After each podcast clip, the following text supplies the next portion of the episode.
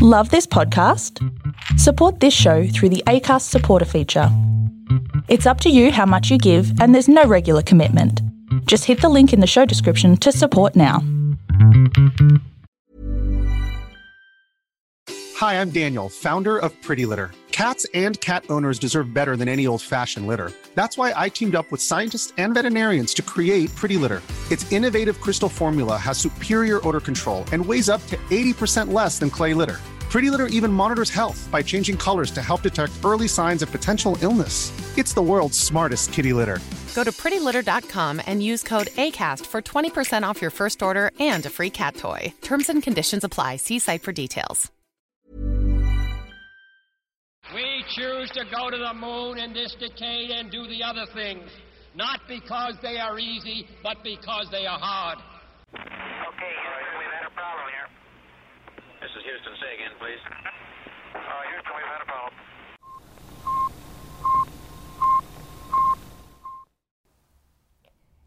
G'day, Space Junkies. Welcome back to the Space Junk Podcast. It's your host here, Annie Handmer, perpetual PhD student and enthusiast about things generally.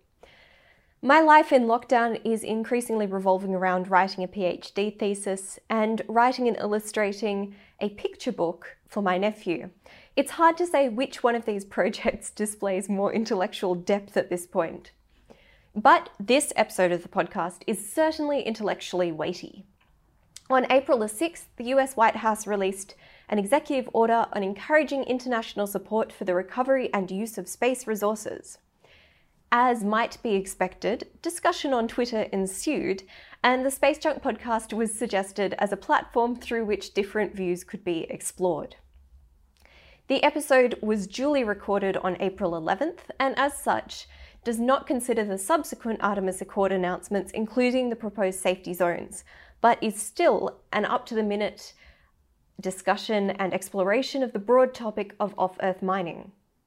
The panelists are Gabriel Swiney, Attorney Advisor at the US State Department, Chris Johnson, Space Law Advisor at the Secure World Foundation, Dr. Malcolm Davis, Senior Analyst in Defence Strategy and Capability at the Australian Strategic Policy Institute, Associate Professor Alice Gorman at Flinders University College of Arts and Social Sciences, and Professor Steven Freeland, Professor of International Law at Western Sydney University.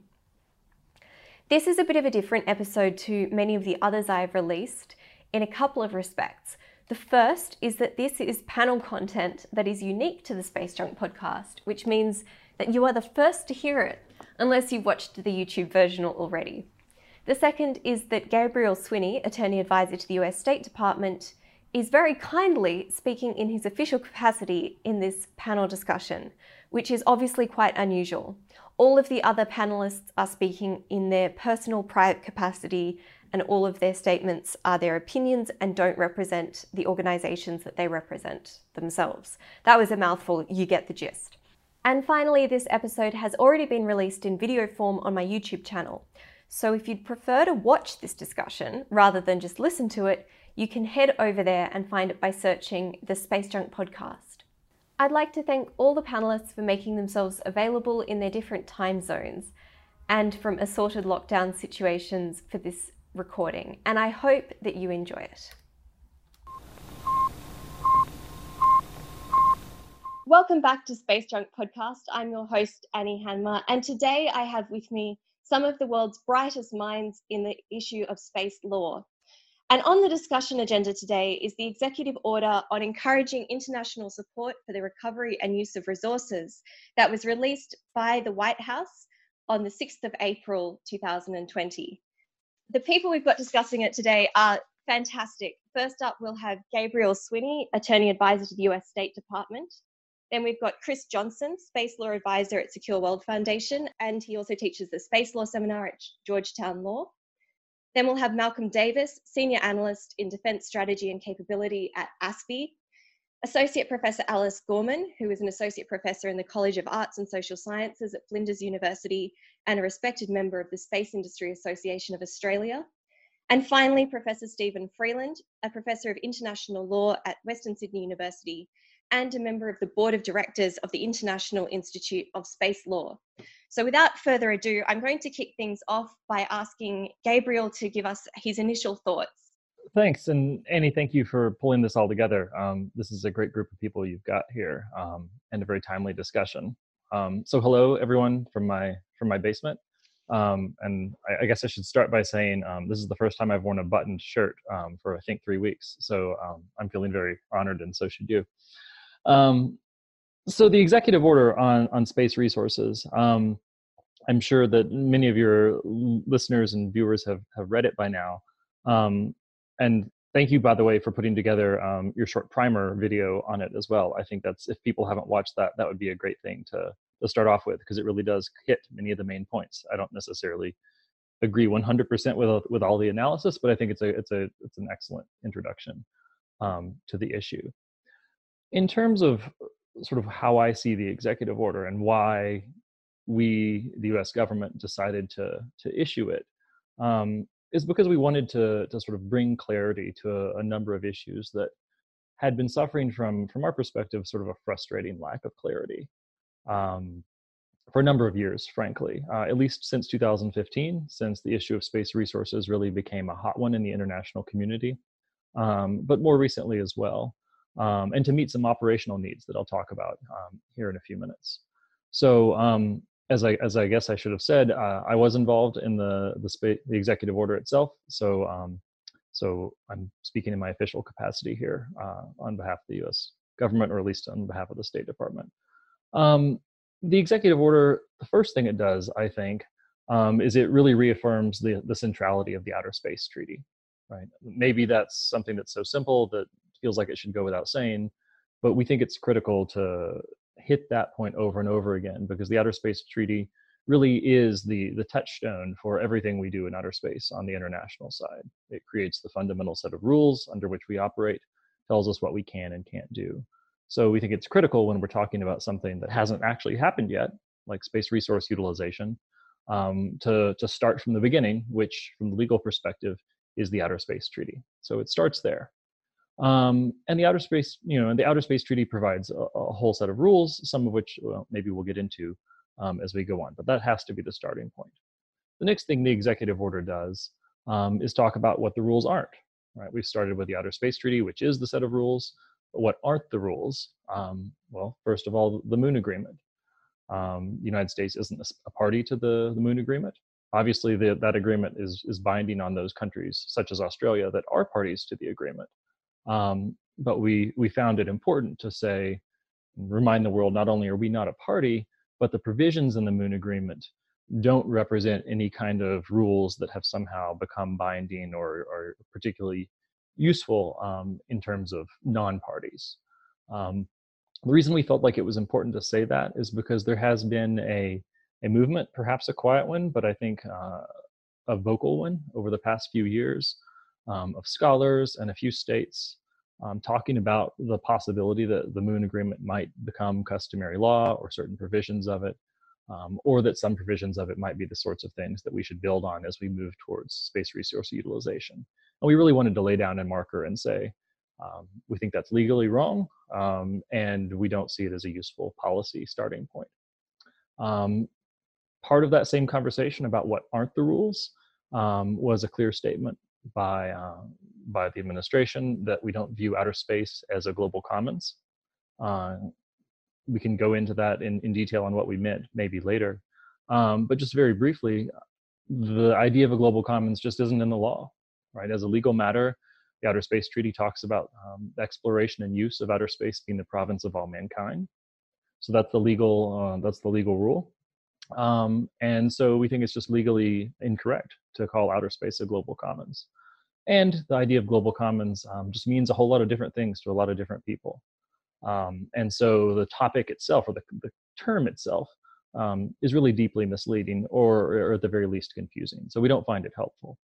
Um, and then a final thing uh, that I think I would I would highlight is the next steps. The the executive order ends by emphasizing the importance of international partnerships, and emphasizes by emphasizing the importance and directing the Secretary of State um, to reach out to foreign countries to work with them to develop statements, agreements, potentially binding multilateral or bilateral agreements um, on the issue of space resources. So this isn't the kind of thing where the United States is looking to go it alone.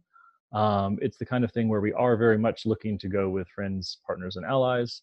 Um, but we felt it was useful to set out um, the way we're thinking about these issues and to provide some clear policy direction um, for ourselves, frankly, moving forward. I'll stop there, but I know there's lots more we could talk about.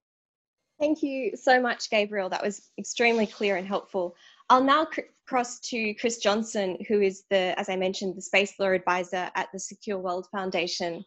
All right, thank you. Uh, you know, I like the comments from Gabriel, kind of ex- ex- explaining um, context and consequences of that executive order.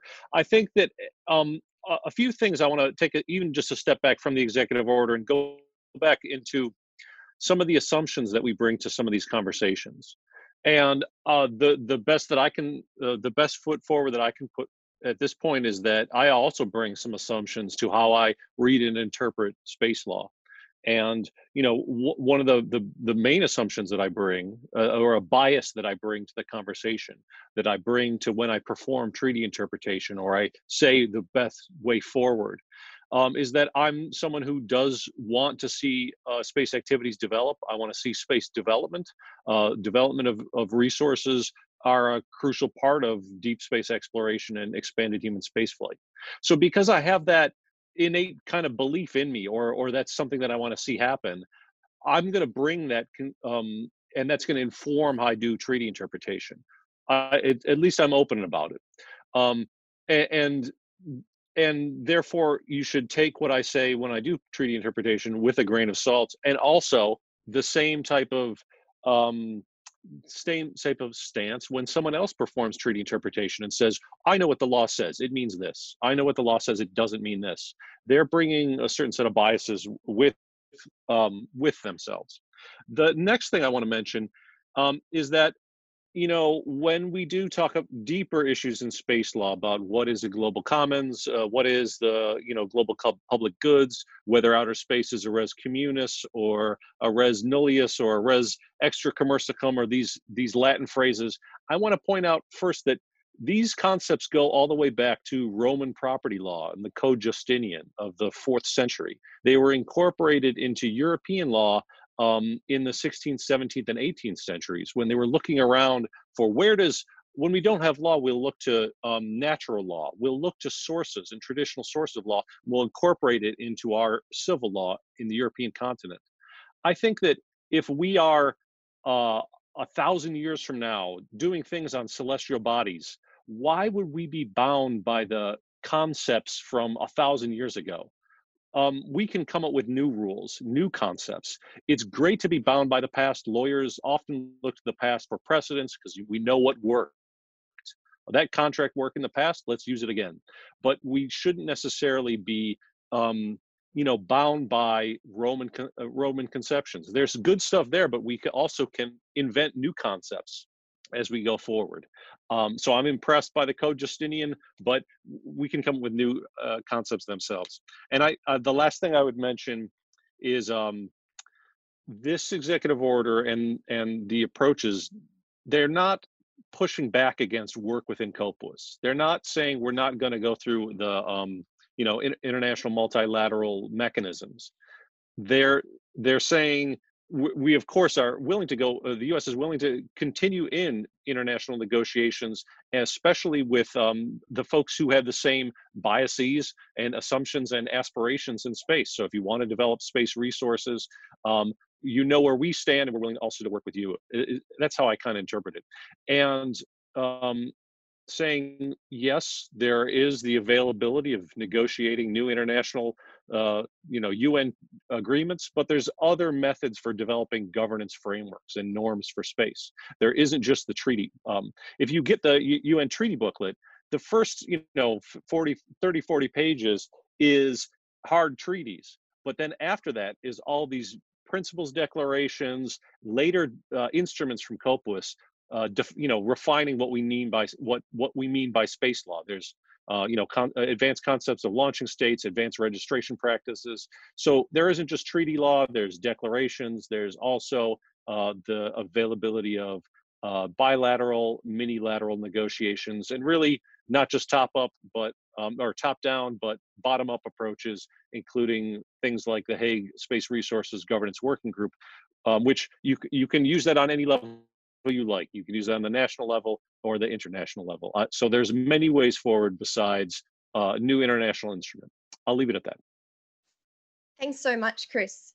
We'll now move on to Australia. We've got Dr. Malcolm Davis down in Canberra, who's the Senior Analyst in Defence Strategy and Capability at ASPI, the Australian Strategic Policy Institute. Malcolm, over to you. Thanks, Annie. Um, look, I'm coming at this not from the perspective of a space law perspective. I'm a strategic analyst, not a space uh, law policy, uh, space law expert. So let me look at it from the strategic analyst perspective. Um, I think that this uh, executive order is consistent with the Trump administration's uh, goal uh, to return to the moon under Project Artemis and to establish a sustainable presence on the lunar surface, uh, in part with the aim of going on to Mars in the 2030s. But they're also looking at what they can achieve on the lunar surface in terms of resource utilization, in, in, in part to support that Mars goal, but also for economic gain. And they recognize that uh, the growth of commercial space activity is a real thing. It's going to extend out to the moon and cislunar space. And it's not just the United States doing this, it's also other countries, including China. And so I think that what you're seeing is the establishment of a, a legal or policy basis uh, for the United States um, being in a strong position in the 2020s and the 2030s to ensure that they can access and utilize space resources for national interest. And the Moon Treaty doesn't allow for that. Uh, the Moon Treaty would actually, if, if the US were to align to the Moon Treaty, they haven't ratified it, but if they were to align to it and accept it as customary law, then the US would be denied that advantage. And here we have a problem because if you look at the Moon Treaty, it's pretty vague in terms of how you enforce states uh, uh, uh, adherence to the treaty, in particular to Article 11. Article 6 also has a problem in the sense that it allows states to take lunar resources um, for scientific purposes. And how do you define scientific purposes?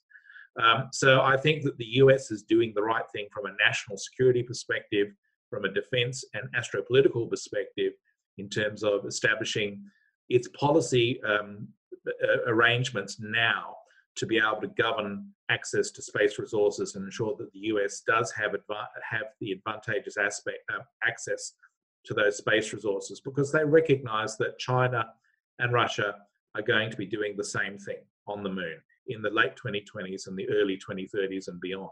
So they do not want to be disadvantaged in astrostrategic terms or astropolitical terms uh, by having a, a, a situation whereby there's one standard for the rest of the world, and there's another standard for China and Russia. Uh, and so I think that from a strategic analysis perspective, this makes eminent sense. The US has not ratified the Moon Treaty, so therefore they do not feel that they should be uh, bound to it as customary law. That's perfectly acceptable. At the same time, from, from a legal perspective, I think that there's nothing in this executive order that says the US will not entertain further discussions about regulatory arrangements or legal arrangements to govern the equitable use and access of space resources. So it's not cutting off legal discussions or legal um, frameworks that might emerge in the future. What it's saying is the Moon Treaty of 1979 is defunct and the US doesn't abide by it. Uh, and I think that's understandable because no, not a single major space actor has, has ratified the Moon Treaty. So I think where we go from here is that the US encourages non state actors, commercial operators to prepare the ground for commercial space resource access. Uh, and at the same time, they can sit down and work with other countries to establish new regulatory arrangements uh, to maybe mitigate the risks of uncontrolled competition on the moon for um, uh, uh, space resources. And I think in that sense, I don't have a problem with the executive order. I think it's the right step at the right time, given that the US is serious about returning to the moon, and given that we know the Chinese and the Russians are looking at doing the same thing. And I'll end it there. Thank you. Thank you, Malcolm. I'm now going to throw over to Associate Professor Alice Gorman, who's a member of the Space Industry Association of Australia uh, and is an Associate Professor in the College of Arts and Social Sciences at Flinders University. Alice, take it away. Thank you, Annie. Well, I want to start with picking up a question you raised when we were talking about this podcast, which is what is our vision of the future of space for humanity?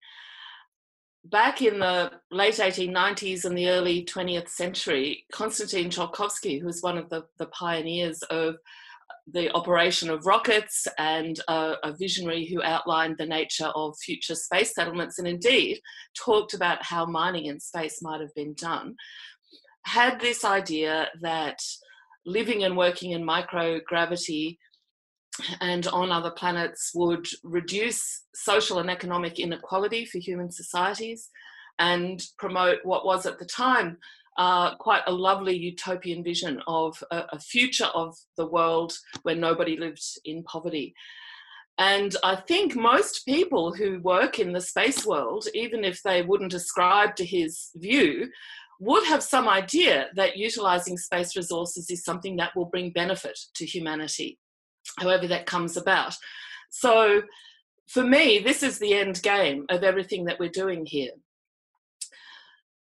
With the executive order, one of the critical things I think, which others have mentioned, is that it affirms the role of the Outer Space Treaty. And of course, one of the key concepts in that treaty is that space is not open to national appropriation whether by that's by a territorial claim or by use or by any other means. So for me, it's very heartening that that has been reaffirmed in the executive order.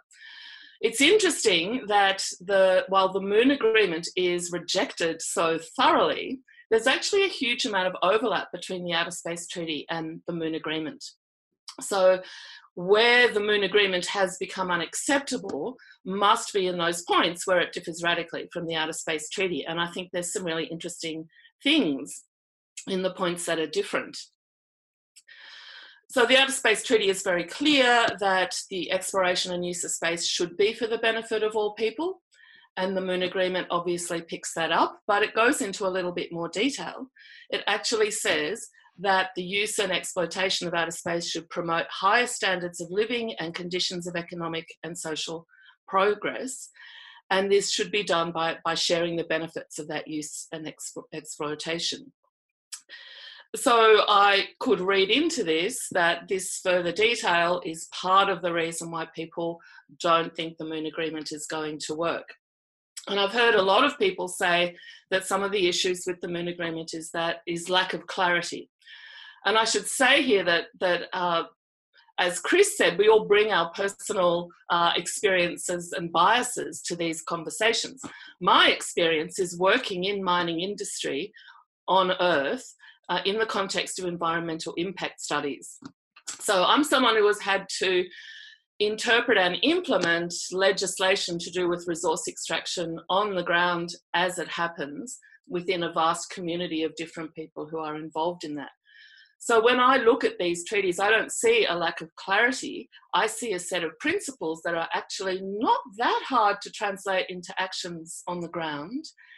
And that if there was a will to do that, it could be done, particularly in terms of the international regime that the Moon Agreement suggests setting up to regulate uh, all activities on the surface of the Moon and under the surface of the Moon when it comes to that. The other key issue I want to mention in very quickly is the idea of the common heritage of humanity, something that's mentioned only in the Moon Agreement. This implies that all of humanity are in fact stakeholders in the future of the moon. And if this were on Earth, we would say they have a, then a right, any stakeholder has a right to have a say in what's going on. Obviously, there are a few challenges if you look at this from the point of view of the whole population on Earth. But there's a new concept in mining, actually, it's not that new, but it's being applied quite effectively the idea of the social license to operate. And this is one of these things that can be implemented outside of any legislation or any convention or treaty framework. And I think that the common heritage of humanity leads directly to the idea that the people of Earth have a right to have a say in what happens to the future of the moon. That's it from me. Thank you, Alice.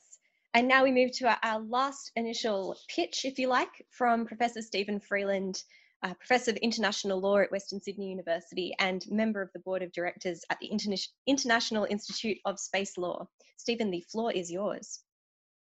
Thank you, Annie, and hello, everybody. I'm, I hope everybody is safe and well uh, in these challenging times. Um, and uh, like you all, I'm sitting uh, in, at home uh, thinking about important issues like this. Uh, thank you, Annie, for putting this together, and thank you, everybody, for your uh, wonderful comments. Uh, it makes it a bit easier for me to reflect on the important parts of this executive order. So um, it's tempting for some to look at the stridency um, of and, and, and directness of the language, which I think is a positive, um, and come to all sorts of conclusions that this is a dramatic change in uh, in the way the world moves forward. In fact, I see it as the opposite. I see, um, even though this will have some geopolitical ramifications, which we can talk about, um, I can see some great um, advantages uh, that stem from the fact that, as Gabriel and Chris have highlighted, the United States has, has made its position absolutely clear. I don't think there's much that is particularly new in so I don't see there being any dramatic shifts by the United States in its policy. I think if you read uh, the statement carefully and the order carefully, it reflects, I think, what the United States has been saying in COPUOS and other fora reasonably consistently the whole time. So I don't think there's anything new, but I think the clarity of their position is good. In fact, as everybody is aware, uh, we are moving towards more multilateral discussion on this topic since around 2015. Um, and it's important that every country, every stakeholder has the opportunity to state what its position is. Clearly, different countries will have different positions, but it's important clearly that the United States, as you know, one of, if not the leading space power in the world at the moment, but it's important that their position is clear what are the things that I take out of this that I see with uh, a sense of optimism? Even though there are, of course, some geopolitical issues and there'll be some adverse responses from other countries initially. But one of the optimistic things I see, and it's been highlighted, is that we've heard in the past some references to space being lawless or wild, wild west, or anyone can do whatever they want. What this statement makes clear is that one of the major space powers in the world absolutely accepts, and they've never not accepted, but absolutely clarifies that there is law applicable to these and all activities in space. That law starts with the Outer Space Treaty, and there may be other law as well. And the Outer Space Treaty has a lot to say, as Alice says, that is relevant to the types of activities dealing with exploration, exploitation, and utilization. So that is a positive. We can discount all of those, say, space is lawless. Secondly, what's important is that um, there's clarity for industry. Th this makes it clear to private enterprise that this is something the United States supports. As Malcolm says, there is a clear future for commercial space activities. We've already space is already highly commercial. Um, of course, in this COVID 19 situation where world economies will change, including that of powerful countries like the United States, which of course has to divert a lot of funding to other areas to deal with the immediate crisis we face ourselves. The emphasis might be more on the fact that private enterprise has to step up even more in funding these sort of activities. And I think from that perspective, the executive order encourages that as well. Um, the fact that the Moon Agreement is rejected so so clearly is again nothing new. Um, obviously, we all have personal biases, and um, uh, I believe the Moon Agreement has a lot to offer to the member member states that are parties to the Moon Agreement. But I don't think the Moon Agreement really has ever seriously been pushed as reflecting customary international law by states or by the vast majority of people. I know Gabriel's referred to some scholars who might be saying that in journal articles, but I don't think that's been a serious a- a- assertion. Um, but the important point to come out of this is there's clarity of the US position. We need clarity from other countries. There's uh, an openness to multilateralism, even though we don't agree initially. Multilateralism, in terms of discussions, will enable us to try to find this common path forward. The common path it starts off with the Outer Space Treaty and the principles it reflects, and then we'll end up with a way forward that gives rise to all of the benefits. Thank you. Uh, Thank you, Steven. So um, now what we're going to do is have a discussion on all of this. I'm going to begin by trying to recap what it is I think that all of us have agreed more or less, and then where it is that there's some divergence in views. And for those watching, the way this will work is that um, people who want to say something will raise their hand in the Zoom, and then I will direct to them um, in case you're wondering how this happens. So to me, there are some positive things that we've all agreed on. The first one of those is that the, U- the United States has reaffirmed that the Outer Space Treaty is the basis for law in outer space, that there is law in outer space, and that the principles in the Outer Space Treaty remain relevant and important to what we do in outer space. The second is that the US has expressed with great clarity what their position on resource utilization is, and that they've also said that they're willing to come to the negotiation table, which leads to the third key thing that I think we've all kind of hit on, which is that international negotiation here is key. And there may be some divergence there about whether that is broadly speaking with all nations or whether that is with like minded nations in the way that they think about it. But nonetheless, that there at this point needs to be a time of discussion to resolve these issues and negotiate some ways forward. Which means that I think the key questions that come out of that that we can focus on are as follows. The first one is how do we see resources being used in space and to what extent is commercial enterprise to play that role? Um, I think that that's a, a lesser question. The bigger question then would be how ought that be governed and do our existing laws do the job or if not and i think you know generally the answer is maybe not maybe yes um, what laws ought we have? What sort of social license needs to be incorporated into that? What sort of benefit sharing should be incorporated into that? And then the third key question that we might come to if we've got time is how do we enforce whatever laws we have? But i think that fundamentally that's a question that affects all international law not just this law um, so with that said, I'm going to ask for anyone who wants to throw their hat in the ring for a, to open the discussion to raise their hand in the chat. And I think Malcolm, you were first. Yep, I was quickest on the quickest on the draw there. Um, look, I think in terms of ask, answering your initial question is how do we use resources uh, in space? Uh, I think it's early days yet in terms of understanding what resources are out there. We need to go back to the moon and, and do a proper survey in terms of just how much water is there uh, on the uh, within the lunar regolith uh, that we can then extract and turn into rocket fuel or turn into oxygen and, and so on and so forth. Uh, we also need to ascertain uh, just how easy is it to use lunar resources to do space manufacturing, for example um, the ability to use additive, additive, manufacturing 3D printers in space to create hardware or create um, items that goods that people can use in space, I think is is one of the next big steps. I don't see um, space mining, whether it's on the moon or on near Earth asteroids, as bringing uh, resources back to Earth. I see it more importantly as bootstrapping the growth of in space um, economic structures and in space manufacturing. That's where the real wealth is. If you go to a resource-rich asteroid that's got, got, you know 20 gazillion dollars worth of gold on it, and you bring all that gold back to Earth, you just you just crash the market.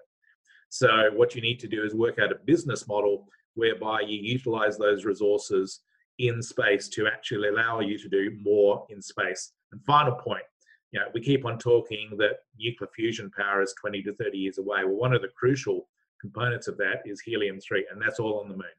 So if we want to actually do nuclear fusion, which is clean, limitless energy that, that allows us to essentially scrap fossil fuels and scrap fission reactors, then we need to go to the moon and we need to extract that. And in that sense, space mining is a global good. I think the next one who had their hand up was Chris. Chris, do you want to say something there? Yes, certainly. While this conversation took up um, more steam at COPUOS and really got underway, in the meantime, we've seen a number of space companies uh, go bankrupt that wanted to do asteroid mining. So Deep Space Industries and Planetary Resources don't exist as asteroid mining companies anymore.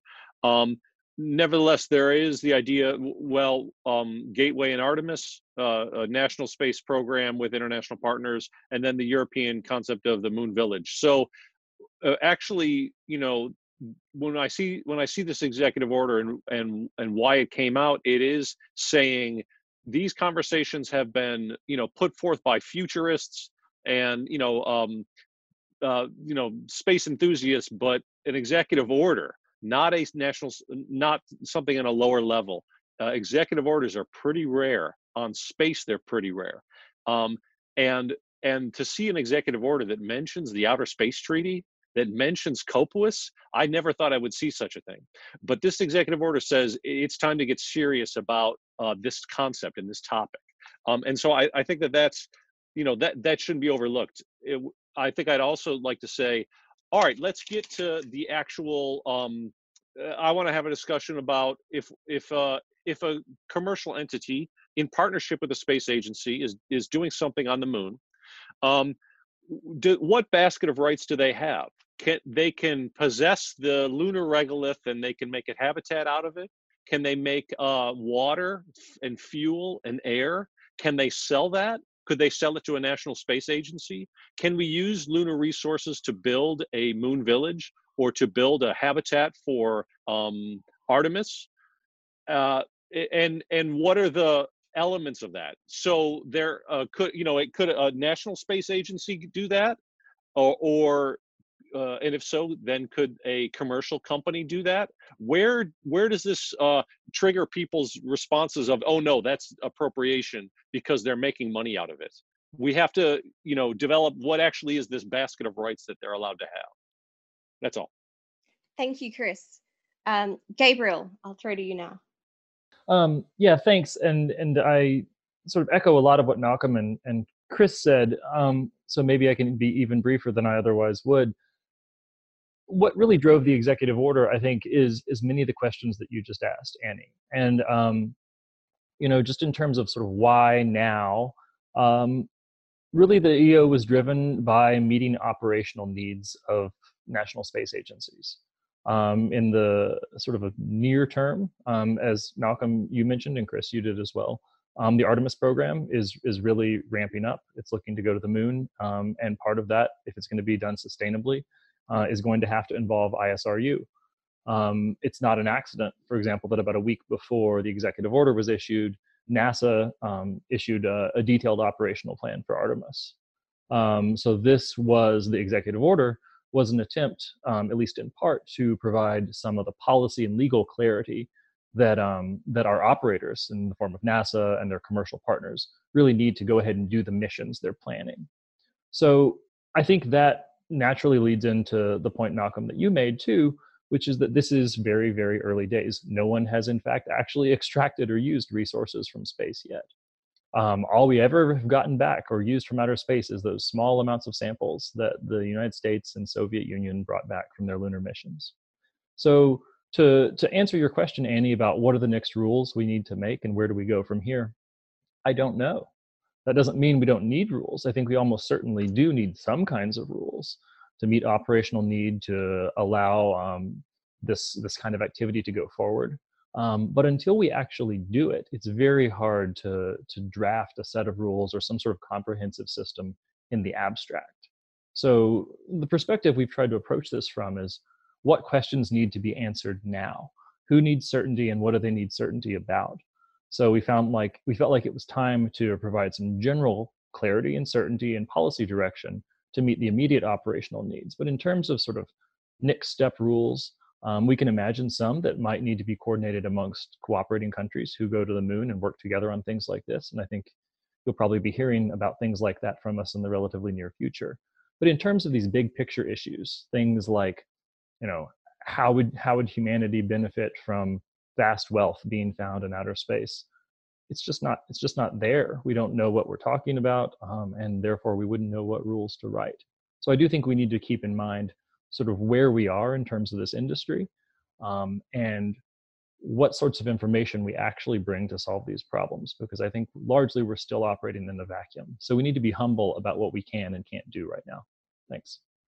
Thank you, Gabriel. I think that um, you raise a really interesting point, and Malcolm and Chris, I think where we've got to there is that we think that there are many things that we'll be able to do with space resources, whether they be manufacturing or you know technologically based.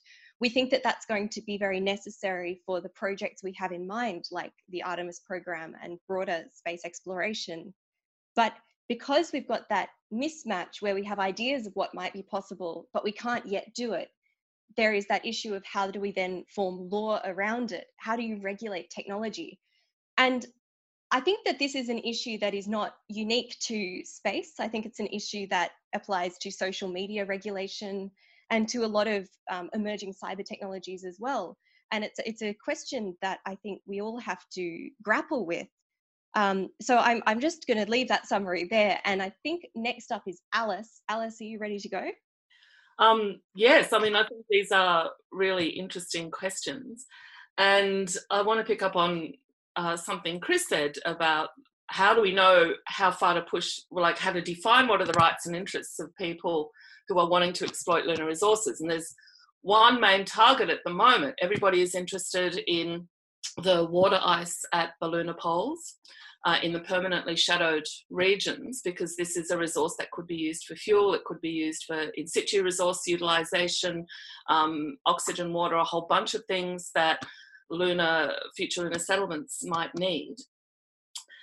And how do we regulate that? So, so here in Australia, uh, water rights are very heavily regulated. We have a whole system uh, set up in, in order to allow people to access water for agricultural and industrial activities, and, and of course, regular residents for uh, use in domestic situations. So we have some analogies on Earth uh, around things like this.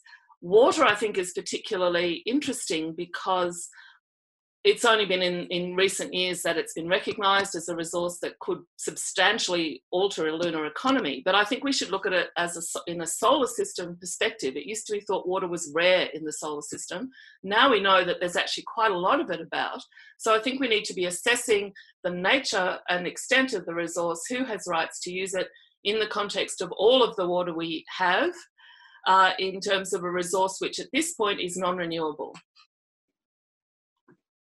Thank you, Alice. And I think, Steven, you're next. Thank you, Annie, and thanks everybody for your comments. Uh, just a couple of observations. Um, this is not a unique situation in terms of how do we form a way forward to exploit the natural resources of space. Um, as everybody's aware, um, you could think of the geostationary orbit as a natural resource. It's so defined by the ITU. Um, we were able to utilize that, but it took a long time to get the rules agreed. It's a different situation because, uh, um, as you've all made the point, lunar resource extraction in a significant way is a long way away.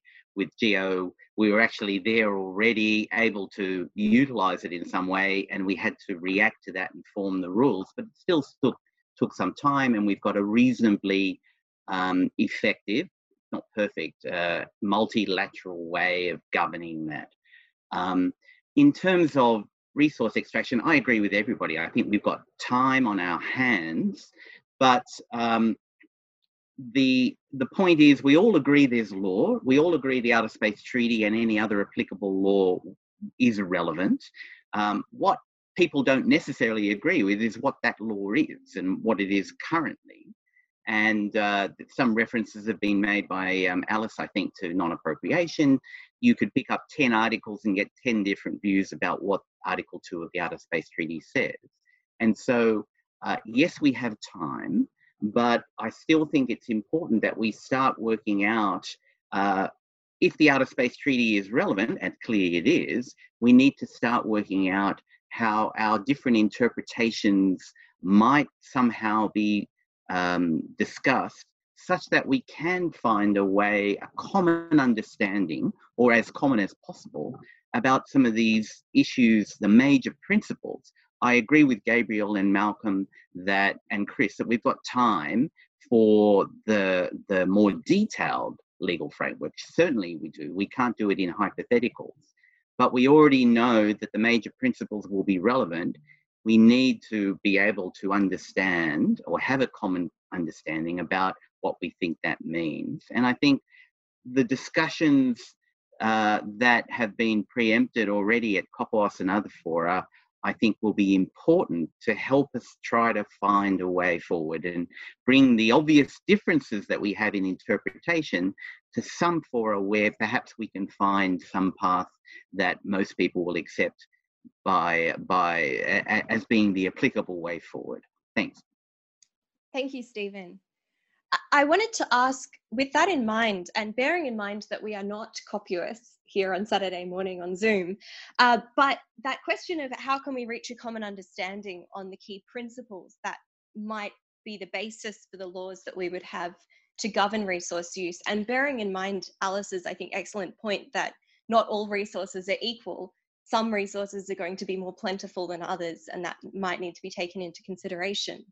But I wanted to throw back to you all and ask that really thorny question of what sort of principles do you think, hypothetically, ought to be the principles that um, underlie any kind of regulation or laws on resource use if they were to become multilateral. And I think, um, you know, as some ideas there, how might we think about things like benefit sharing, um, ethics? Is this a first in best dressed kind of thing? social license, those sorts of issues, and balancing that with everything else. Alice, I think you were first in. This relates both to your current question and what Steven was just saying too.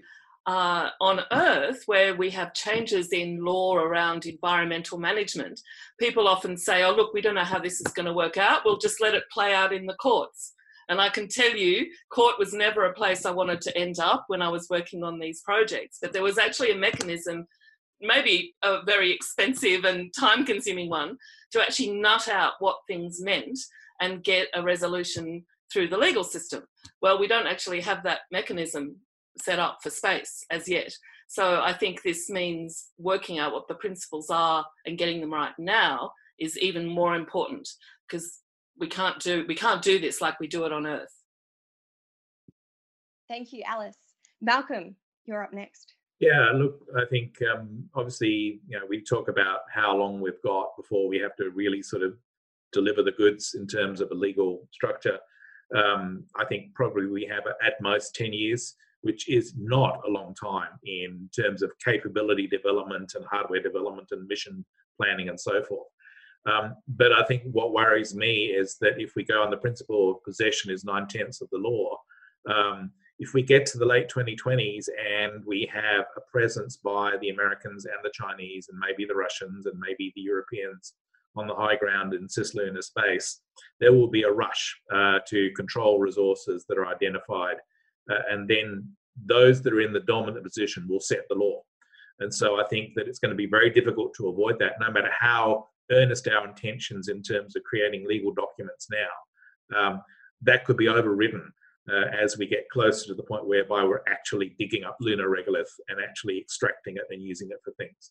So I think that's my point there is that uh, we do need to be cognizant of human nature and the and the role of the nation state or the role of the corporate actor acting on behalf of the nation state to be able to override any good intentions that are coming out of legal discussions that we might undertake now.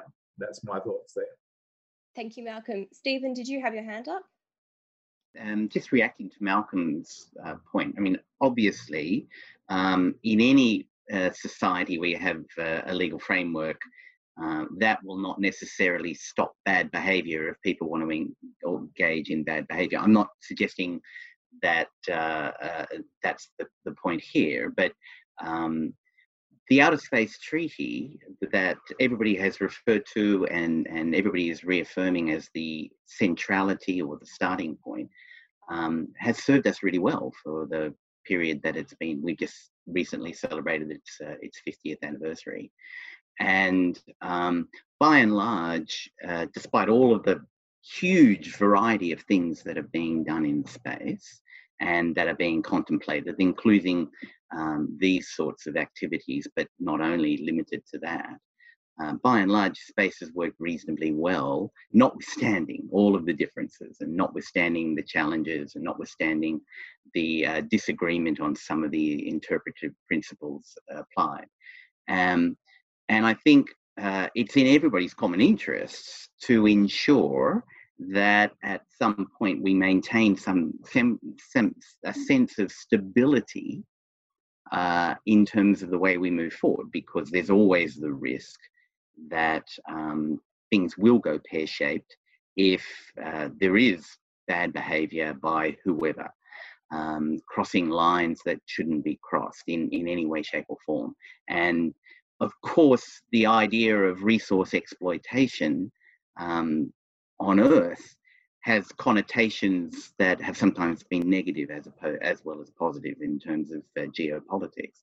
Um, and we have to avoid that being the case. So I agree with uh, Malcolm, you know, that you we we can't stop uh, people um, and, and acting in the way that they considered to be their best interests. But we must at the same time emphasize that, in fact, your best interests are by and large um, best served by some common understandings, common principles, and a common starting point, even though we have different capabilities, even though we obviously have different intentions and different ambitions. Uh, I think that's really important. I think law, uh, whether it's in whatever form or frameworks and multilateralism and people sitting down and talking, even if they disagree, trying to find a way is ever so more important with issues like this. And I think the United States uh, executive order, notwithstanding its strident language, I think does does not in any way detract from that, and I think that's a positive thing. Um, but of course, in the in the short term, there will be some negative reaction from other countries. But we had that when the 2015 legislation was passed in the United States. There was negative reaction, and yet a few short, excuse me, a few short years later, we're at the point where we uh, we were about to sit down and engage in multilateral discussions on the topic. So. Um, uh, language is one thing, but I think in the end, the understanding of common common interests is another. Thank you. Sorry for going over time. No problem. I think in some ways, um, just to pick up on that, going back to Chris's initial point about ancient Roman law, and whether or not that is still applicable. I mean, ancient Rome had the benefit of being able to enforce their law by going and killing people when they didn't obey it. Um, more recently, we've sort of thought that's not a great way of doing it. But the question remains how do we get people to comply with regulation and with law?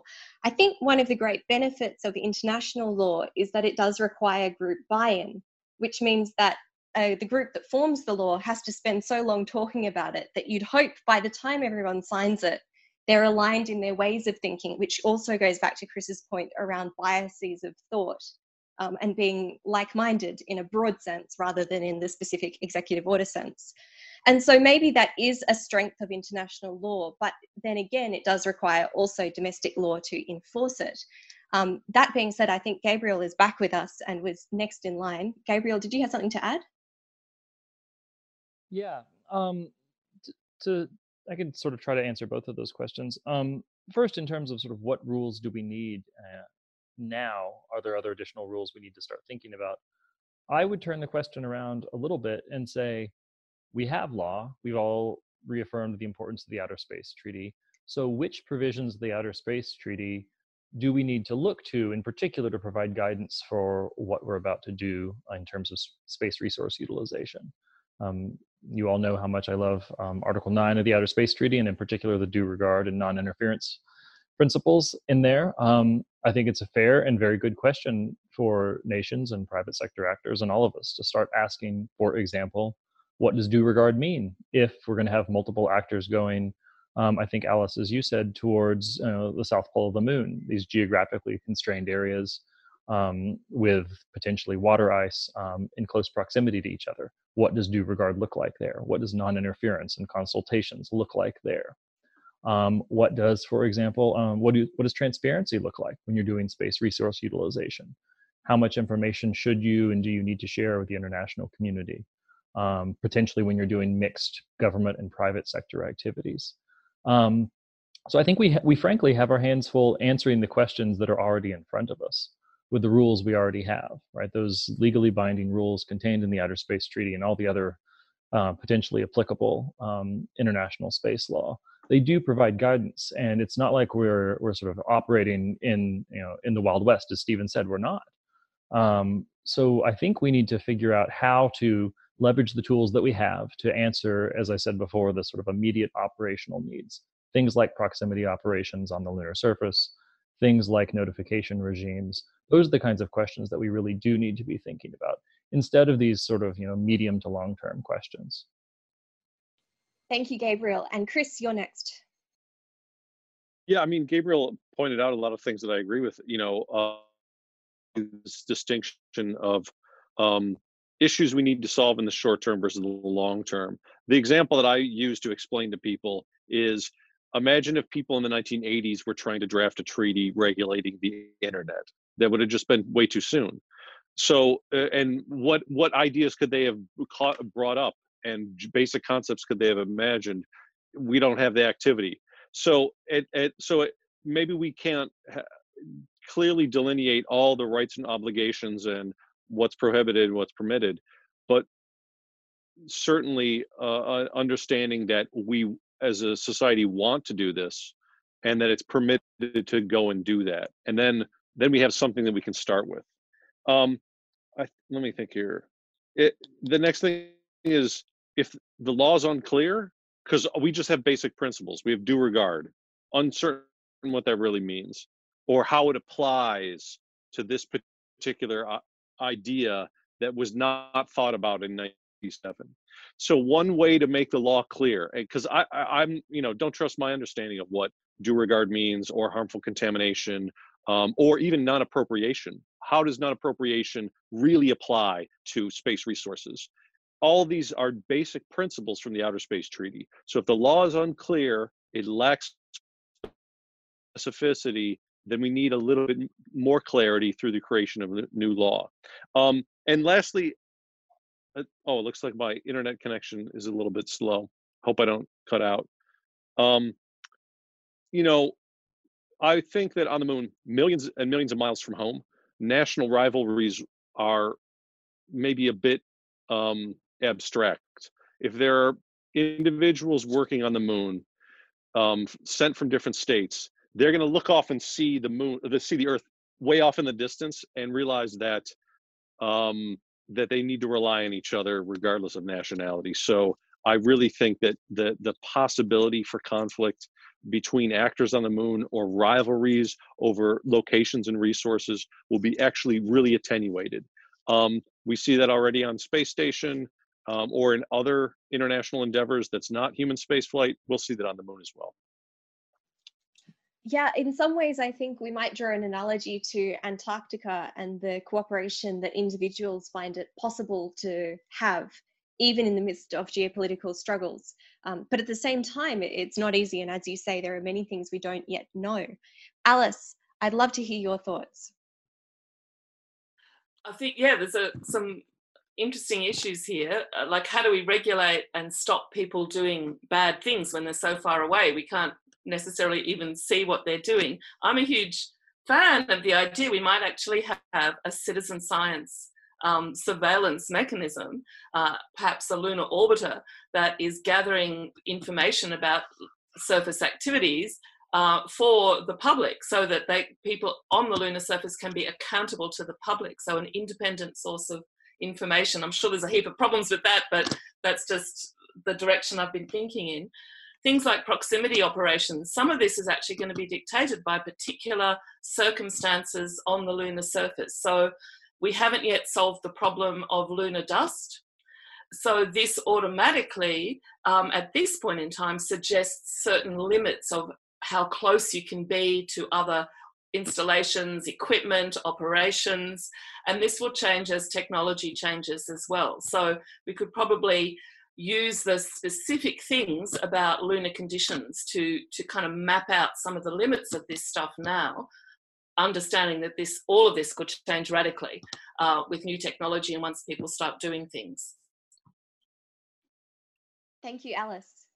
Chris um, your hand is up. Is that a residual hand or is that a fresh hand? I think that was a residual hand but steven has jumped in. Thanks annie. Um, just a point, and and uh, I, am absolutely conscious that uh, that the position uh, of many is we don't want to take things from the Moon Agreement. But but the point I would make about the Moon Agreement is that uh, the way it was expressed completely recognizes what we're saying now. What we're saying now is uh, let's deal with the issues, but there are some due regard, non-appropriation. What does the Outer Space Treaty have to say on various issues? let's deal with those issues now, but let's not, in the hypothetical, deal with the really detailed issues. That's exactly the way the Moon Agreement was ultimately framed, in that uh, the idea under that treaty of a regime was only really to be developed by the parties to that treaty. Um, the the exploitation was about to become feasible. Now, of course, you could argue what that meant. So it would be foolhardy or, or perhaps a waste of energy and time and not really lead to any concrete agreement if we try to go be too ambitious too quickly about whatever framework. But so I think we're all in violent agreement on that. Um, and I think that's a good thing, but it means there still is a lot of work that needs needs to be done in the shorter shorter term to at least understand the fundamentals of uh, how this process might move forward. And thanks. Thank you, Steven. So I think where we've got to is more or less that we do see commercial um, exploitation of resources playing a role in the future. We're not yet sure exactly what that looks like, and as a result, we're not yet sure exactly what the international law we ought to have looks like. But there are some key principles that should inform that, and they may be found in the Outer Space Treaty um, in particular. And in terms of enforcing those rules, I think we've kind of reached a point of saying, well, that's an issue for everything and, and sort of a bridge to be crossed if and when it becomes a problem.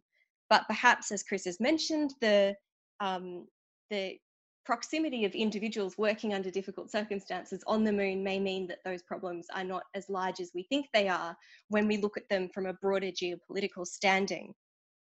So, with that in mind, I would like to ask for um, concluding statements from everybody. If there are any areas we've uh, yet to cover, I think oops, someone's just put something in the chat. Let's have a look. Ah, we've had a very important question come through about Gabriel. Is that your cat? I believe it's actually a dog, but maybe you can address that in your concluding statements as well um, and give us an introduction. So um, that being said, I think we'll go through in the same order. We'll start with Gabriel right through finishing with Steven. And I suppose at this point, um, feel free to conclude what you've said, but also raise things that you want people to think about, look at, and do. I'll give you each. Um, uh, I think Gabriel's disappeared, so I'll, I'll keep talking. Uh, I'll give you each, we'll say maybe um, four minutes, but I'll, I'll be a little bit lax on that um, given that we're we're reaching the end of it. Here we go. Uh, Gabriel, are you ready?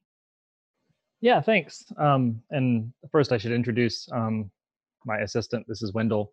Um, this is our puppy who doesn't want to be alone. Um, so, in conclusion, I think everything we've said today, this whole conversation has just been wonderful. Um, there is significant agreement, I think, not just amongst us, um, but I found that the same kind of agreement and same kind of convergence happens every time I talk about this issue. Um, even in, you know, with, with, people you might not think that we would necessarily agree with. We had a conference, um, a UN sponsored conference in Moscow a couple years ago, um, where we talked about space resources and a huge variety of, of speakers there. And we really all came to, you know, 80% agreement, frankly, on the sort of immediate challenges and the next steps forward. So I think space resources brings out a lot of strong emotions with people um, individually and for countries um, but the reality is is that when you focus on i keep saying operational need but when you focus on what's happening now and what are the questions we really have to answer um, there's really nowhere near as much disagreement as you might otherwise think so just to conclude in terms of the executive order, to return back to that, um, the executive order isn't something that should surprise people. It isn't something new or big or different. It really is a, just a bringing together of things we've been saying for a number of years in a way to provide guidance not only to ourselves, um, but some clarity to the international community and our private sector actors. Um, hear the dog barking in the background. Um, so, so we're not looking to to sort of change the world here. We're looking to provide a path forward for our own operators, for those who we want to work with, um, and we really do want to do this um, with as much of the world as we can. Um, I think many of you will will hear and see over the next weeks and months um, further conversations from me, from the United States, um, trying to figure out how we can start answering some of these questions. Many of the interesting ones we've identified here, how we can answer them, how we can enable these kinds of activities um, in the near future. So this is just the start of a conversation, right? This isn't an attempt to stop conversation. The executive order was very much not that.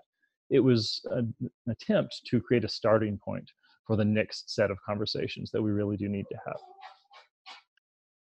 Thank you, Gabriel. We'll now move to Chris. Yeah. Um, you know, I'll say some things that you know maybe not everyone will agree with um, or like, but you know, if well, let's let's take a first a look at how space has happened for 50 or 60 years. Um, yeah, space exploration and space science was pushed forward by space agencies, but the commercial industry you know, really push forward with telecommunications, Earth observation, et cetera, et cetera. Geo is commercialized. It was the commercial industry that that that really pushes forward our capabilities in space. And so, if it, it is the commercial industry that pushes forward and progresses uh, lunar development and use of space resources, I'm fine with it. Um, if if uh, if an American company or an Australian company or a Chinese or a Russian company is very successful using space resources, I won't see it as um, some type of threat to the rule of law. Um, and if one company can do it, that means that the capabilities of all humanity have been pushed forward. We're now a, a species that can use space resources. So there are there are certainly challenges to that type of future, if uh, if it's done in a way which is rivalrous or which gives rise to con- conflicts of interest. But in principle, I could be quite optimistic about it and say that this is a future that we indeed do want, because um, we agree that the rule of law does and can continue to govern in space. Um, yeah, and I, I think I, I, I, would. I guess I kind of conclude with that. This is how these things develop. Um, it won't necessarily. It's not necessarily something that we should be terrified if um, if a company is is very successful doing this. People organize themselves in many different avenues and fashions. They organize themselves as states and they organize themselves as companies. We're all just people. Thank you, Chris. Malcolm. Yeah, look, I follow on from what Chris and Gabriel said. I think they're both really excellent points. Um, I'm a glass half full guy when it comes to space. Uh, I might sound fairly negative in terms of comments as a strategic analyst, but I'm, I'm pretty positive about where we're headed in space. And I think that we do have time to iron out some of these issues over the next 10 years to establish the rules of the road, shall we say, as we begin to um, go up to the moon and, and, and begin to access um, space resources and find out how much is out there how do we use it and how what's the business model for developing profit? I think there's nothing wrong with that. I do think there are potential challenges ahead in terms of um, the, the, complexity of major power competition in the in the at the end of this decade and beyond. I think that will largely depend on just how intense us china strategic competition is uh, by 2030 and who's in a dominant position. So you know, we'll see what happens there. I think the other factor that we need to think about is it's not just a, a, this discussion about resource ex, extra, extraction and space law. Is not just a discussion for uh, lawyers or commercial companies. There's also you know the security dimension in terms of how do space forces evolve in the coming years. The U.S. Space Force is something new. Uh, maybe that will have a, an influencing um, uh, uh, sort of role on how this debate uh, goes as the US Space Force develops and as China and Russia develop their own um, uh, equivalents uh, further. So I think that you know we're still in an early uh, period at this point. We still have time to develop this dialogue and develop this issue, uh, but there are some real challenges ahead. There's some real uncertainties, and we'll see how it all develops. You know, by the end of this coming decade. I'll finish there. Thank you, Malcolm. Alice. So I've got one comment and two questions that I'd like to finish with. My comment is, as I have been advocating for some time, if we are going to do resource extraction on the moon, then we need an environmental impact regime to manage that. My two final questions. So the Outer Space Treaty and the Moon Agreement are very clear that the exploration and use of space resources should be the benefit for the benefit of all peoples. So, what kinds of benefits do the people of Earth want? We should ask them. And what kind of activities or outcomes from lunar surface uh, resource extraction would not provide any benefits? We should have a clear idea of where we don't want to go, as well as a clear idea of where we do want to go. Thank you, Alice. And Steven? Thank you, Annie, and thanks everybody for your final comments as well. Um, the I noted that the executive order also has directed the Secretary of State in I think 180 days to uh, to give a report on um, how the department, the, the State Department is moving forward with the various discussions, the joint statements, or whatever. And so, I think that will also be an interesting document to see, as Gabriel says, how um, the United States is moving forward for the operational requirements. Um, I think this discussion has um, fortified again um, that uh, this is another step in the conversation. Um, it was uh, a little unexpected by some, perhaps, but uh, the fact that it's come out, I think, it can be viewed as a positive rather than a negative. People may not necessarily agree with everything that's in the executive order, but it is as as Gabriel says, another step in this conversation. The conversation has to continue and, and will continue. I think there's general agreement um, amongst the community of nations within COPUOS that this issue is now one that requires and demands focus and re- requires and demands uh, people sitting down and trying to work out commonality.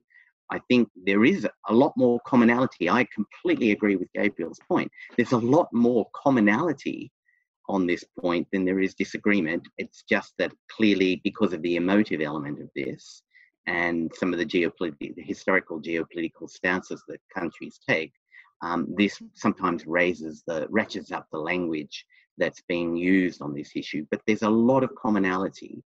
There are significant benefits to be derived from the utilization of resources. We've done it already, and no doubt we can do it again. I think Alice raises some excellent points, though, in terms of working out if we can do 500 things regarding space. We, at some point, will need to work out, perhaps prioritize what are the things that we should be doing for the benefit not only of the national interests of the particular countries involved, but on a much broader scale, the benefits of humanity generally.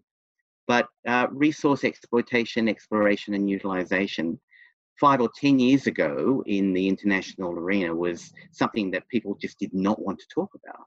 Now, everybody, it's part of the standard conversation along with some of the other major issues in space. And I think that's a positive thing we have some time. We don't have um, uh, unlimited time, but we had some time to try to work it out. And I think I'm I'm with Malcolm. We have to be glass half full on this. I'm perhaps glass three quarters full. That at, because it's in our interests, we will find a way forward. Um, obviously, there will be tough discussions, tough discussions amongst the major spacefaring nations, but in fact amongst everybody at COPUOS and elsewhere. But in the end, um, we will all recognize that there, there will be ways forward that make sense, that suit national, international interests, and, uh, and hopefully will get us to respect space even more. I mean, what we want to avoid is just thinking of space as a place that we can exploit totally. We all understand space is so much more than that. But this will help us further define the way that we think of space as something that will help humanity as it moves forward. Thank you. Thank you, Steven. And thank you to all of you so much for spending your time on this Easter long weekend, joining together for this discussion on space resources. I personally, as the biggest nerd ever, can't think of a better thing I could be doing, except maybe eating chocolate, and I'm going to go and do that shortly. Um, I personally feel extremely optimistic, particularly in the wake of this conversation, about not just the our um, our use of space and our enjoyment of space and cooperation going forward, but also the ability of individuals to work together to find common ground and to work through issues as they arise. I think that this has been an example of one of those sorts of things. I'd also like to um, say a particular thank you again to each of you. Thank you, Gabriel, Chris, Malcolm, Alice, and Steven for your time. I will put links to the bios of each of these people um, in the comment uh, in the little description under this video. And so, if you wanted to get in contact or um, or look them up, you should be able to do that by following that link, and to wherever it leads, you'll be able to find them. And finally, um, I would advise anyone who's interested in this to go away and actually read the Outer Space Treaty. Um, if you're daring enough, read the Moon Agreement. Uh, it's you know it's countercultural if ever there was a space treaty that could be considered so. It's quite radical, and honestly, I think um, as I've said before, Australia is very hipster for having signed the thing. But um, go and read all of the space law, the five major treaties, and anything else you can find. And if you'd like further resources on the topic, um, after we've concluded this conversation, I will ask all of our speakers to provide some top resources and they'll also be linked in the description under this video. So there is no shortage of material for which, uh, with which you can nerd out over this Easter long weekend and through the rest of this pandemic. Thank you so much, everybody. Um, it's been absolutely wonderful. Thanks, Annie. Thank Yeah, you. thank you. very much. Thanks, Annie. Annie, and everybody. Stay Yeah, safe. Bye, everyone. Yeah, definitely. everyone. Bye. Bye bye. You've been listening to the Space Junk podcast. If you'd like to know more, there are links in the description to further reading, and you might also enjoy the conversation article which I co authored with Professor Steven Freeland in the week after we recorded this panel discussion. You can find it, like all things, by Googling my name and the conversation. And to get in contact, you can send me an email on the spacejunkpod at gmail.com or look me up on social media. Hi, I'm Daniel, founder of Pretty Litter. Cats and cat owners deserve better than any old fashioned litter. That's why I teamed up with scientists and veterinarians to create Pretty Litter. Its innovative crystal formula has superior odor control and weighs up to 80% less than clay litter. Pretty Litter even monitors health by changing colors to help detect early signs of potential illness. It's the world's smartest kitty litter. Go to prettylitter.com and use code ACAST for 20% off your first order and a free cat toy. Terms and conditions apply. See site for details.